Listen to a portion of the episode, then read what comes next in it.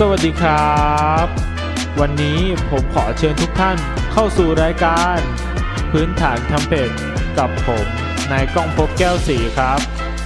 รายการนี้จะทำให้ทุกท่านได้เรียนรู้เรื่องราว และวิธีการเล่นเครื่องดนตรีทำเป็ดเบื้องต้น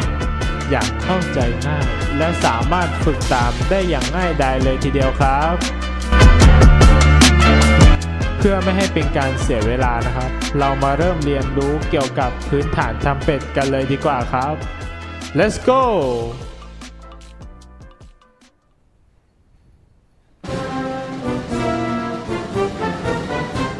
ทรัมเป็ตมีวิวัฒนาการมายาวนานมาก ตั้งแต่สมัยโบราณ โดยเริ่มจากแตรสัญญาณที่ใช้ในการล่าสัตว์ หรือในทางทหาร แต่แต่ลักษณะนั้นโดยมากจะไม่มีปุ่มกดเพื่อเปลี่ยนระดับเสียงทำให้ไม่สามารถสร้างระดับเสียงที่แตกต่างกันได้มากนัก จนกระทั่งมีการคิดประดิษฐ์ปุ่มกด และกลไกต่างๆ เข้าไปภายหลังในสมัยยุคกลาง โดยเป็นเครื่องดนตรีที่ได้รับความนิยมในวงกว้าง สามารถพบเห็นได้ในวงหลากหลายรูปแบบ ตั้งแต่วงพื้นบ้านของเม็กซิกัน วงแจ๊ส วงโยธวาทิต วงดนตรีลูกทุ่ง วงดนตรีสากลต่างๆ จนถึงวงออเคสตราและแตรวงขนาดใหญ่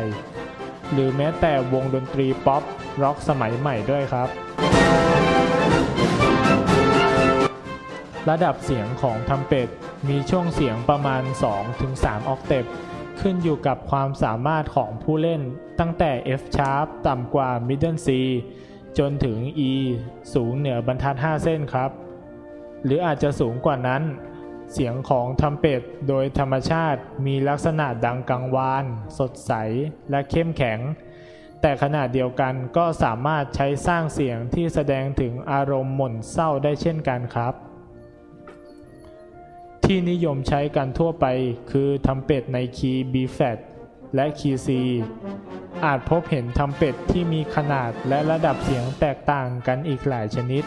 ตั้งแต่เบสทำเป็ดจนถึงพิโคโลทำเป็ดโดยเฉพาะในบทเพลงคลาสสิกครับ